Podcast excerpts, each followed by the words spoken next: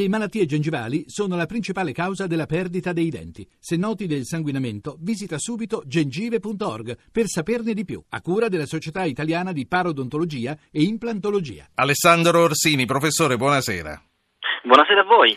Bentornato, lei è il direttore del Centro per lo Studio del Terrorismo di Tor Vergata. Lei ha scritto questo saggio sull'ISIS che eh, consultiamo molto spesso. Professore, lei che idea si è fatto di questo aereo caduto?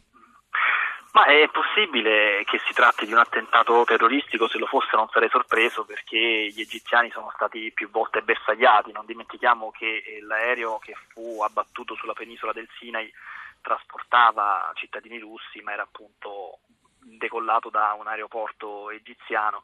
Ed è possibile che se si è trattato di un attentato terroristico come sembrerebbero affermare autorevoli fonti della Casa Bianca potrebbe avere anche un significato simbolico perché la lotta che Al-Sisi sta conducendo contro le formazioni jihadiste la sta conducendo con l'aiuto massiccio della Francia. Ricordiamo che Al-Sisi ha stretto una serie di accordi commerciali per miliardi e miliardi di euro per l'acquisto di armi, caccia Rafale che sono tra i più sofisticati al mondo, l'acquisto anche di portaerei appunto dalla Francia.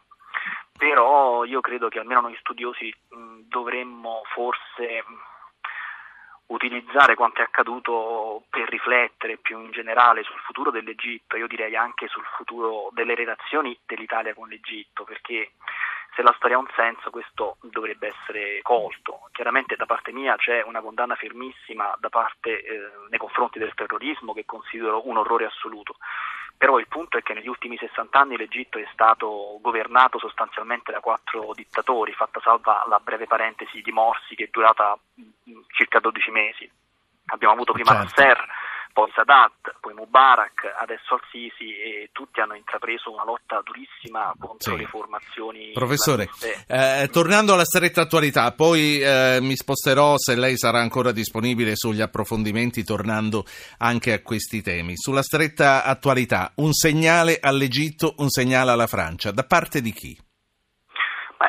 Diciamo che in genere questo finora è stato l'atteggiamento dell'ISIS di colpire. Lei quando dice ISIS pensa direttamente al centro operativo al Baghdadi o pensa a qualcos'altro?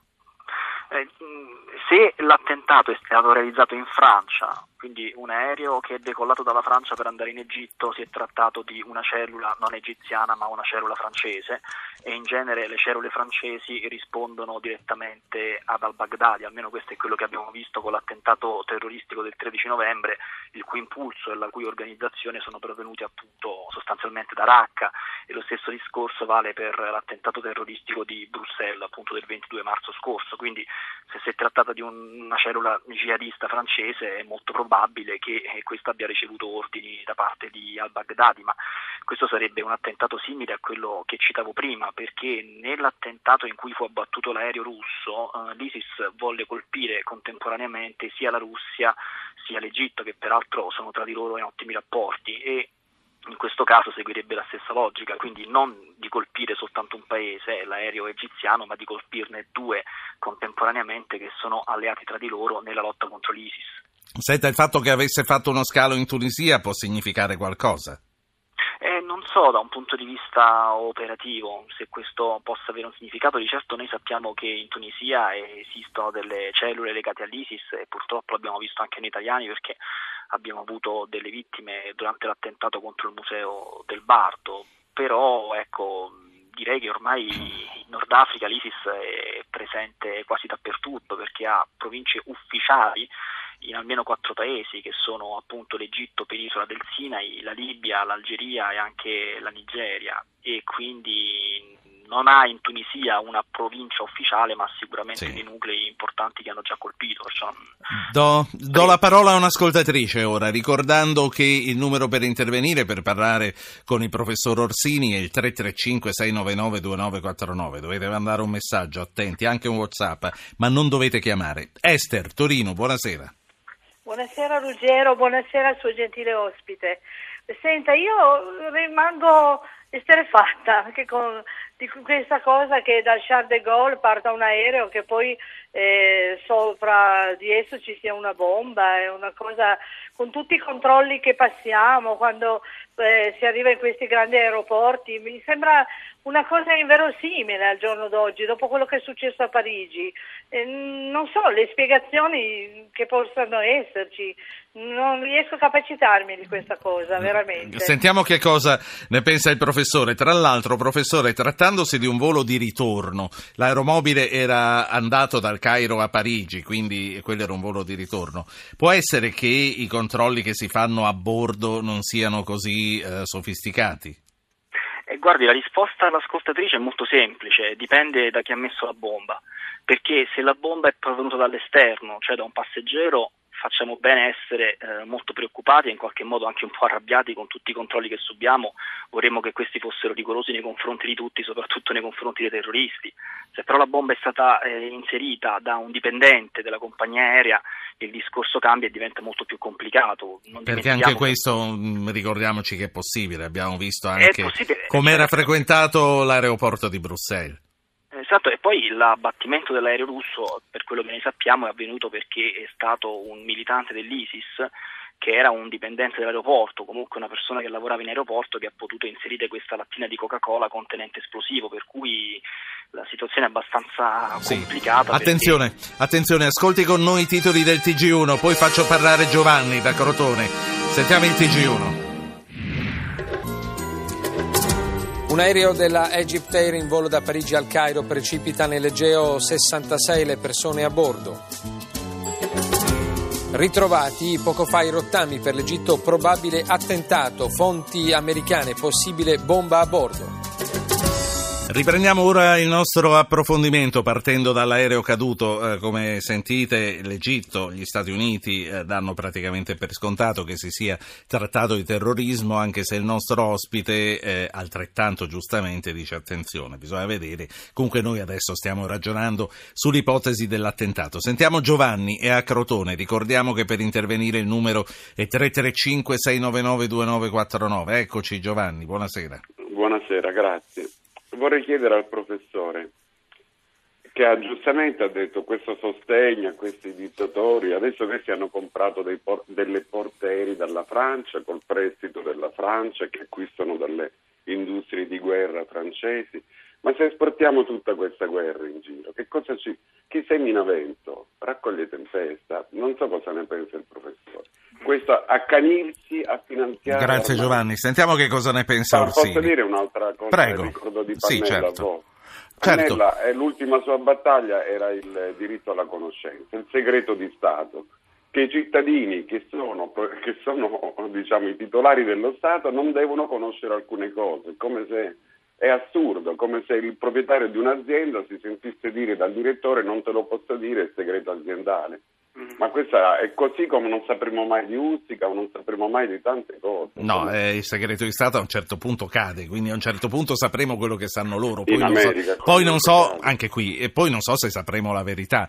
Grazie. Ehm, Orsini, prima ancora eh, degli esportatori di guerra, ci dica da che cosa origina un segreto di Stato e perché eh, c'è la necessità, se c'è, di tenerlo per un certo periodo perché le, le, ragioni possono essere due. La prima, come dire, la più cinica, perché può mettere in difficoltà delle persone che siedono ai vertici dello Stato e l'altra invece meno cinica, a che vedere con la tutela degli interessi nazionali, potrebbero essere appunto informazioni che se rivelate potrebbero appunto mettere in pericolo la sicurezza di un paese.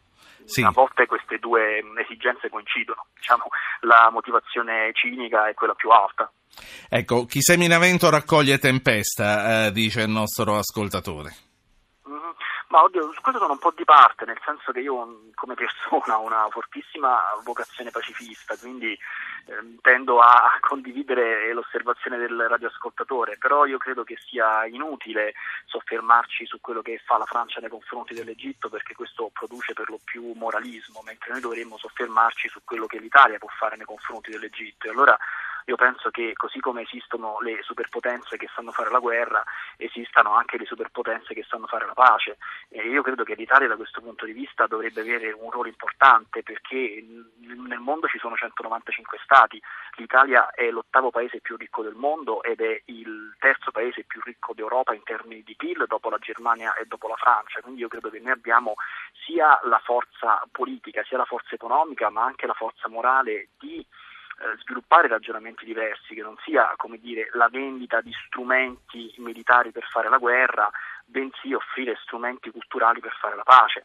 E uno di questi strumenti culturali, a mio giudizio, è che probabilmente noi dovremmo aprire un discorso diverso con riferimento all'Egitto, perché Egitto allo stato attuale non c'è nemmeno la speranza che si riapra un dialogo con la fratellanza musulmana che è stata messa fuori legge. Io sono un laico a tutto tondo, quindi come dire, non ho un'inclinazione, una simpatia istintiva nei confronti della fratellanza musulmana, e, però eh, se la storia ha un senso bisogna coglierlo. Io sì. prima lo dicevo, sono 60 anni che l'Egitto reprime la fratellanza musulmana e quando poi nel 2012 c'è stato il libero voto in Egitto, Morsi, che rappresentava la fratellanza musulmana, ha preso il 52% dei consensi, quindi io credo che noi dovremmo anche condannando con la massima fermezza il terrorismo, sviluppare anche un discorso che ci consenta di comprendere che andando avanti con questa repressione così forte noi probabilmente incrementiamo i processi di radicalizzazione sì. che conducono verso il terrorismo dell'ISIS. Perciò se una soluzione non ha funzionato per 60 anni, secondo me un paese con una